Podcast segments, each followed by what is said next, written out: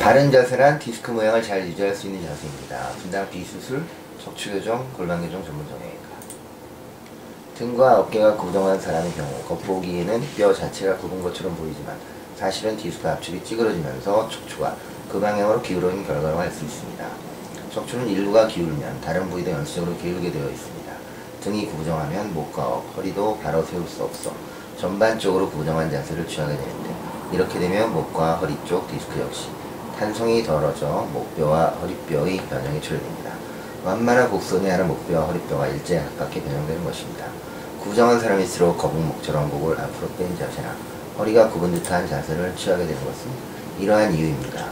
성장기부터 구부정한 자세가 습관화되어 척추 변형 정도가 더 심각해질 뿐 아니라 척추가 곱게 자랄 수 없어 키 성장에도 장애가 따를 수 있습니다.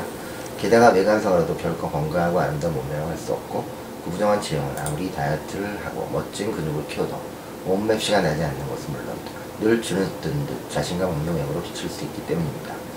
결국 건강하고 아름다운 몸매는 건강한 디스크가 만드는 것이고 디스크를 건강하게 유지하기 위해 디스크 모양을 잘 보존할 수 있는 자세를 습관화하는 것이 중요합니다. 척추의 원 상태를 유지하는 자세일수록 디스크도 잘 보존될 수 있으며 바른 자세야말로 건강 관리와 몸매 관리 기본이라고 할 수 있습니다. 감사합니다.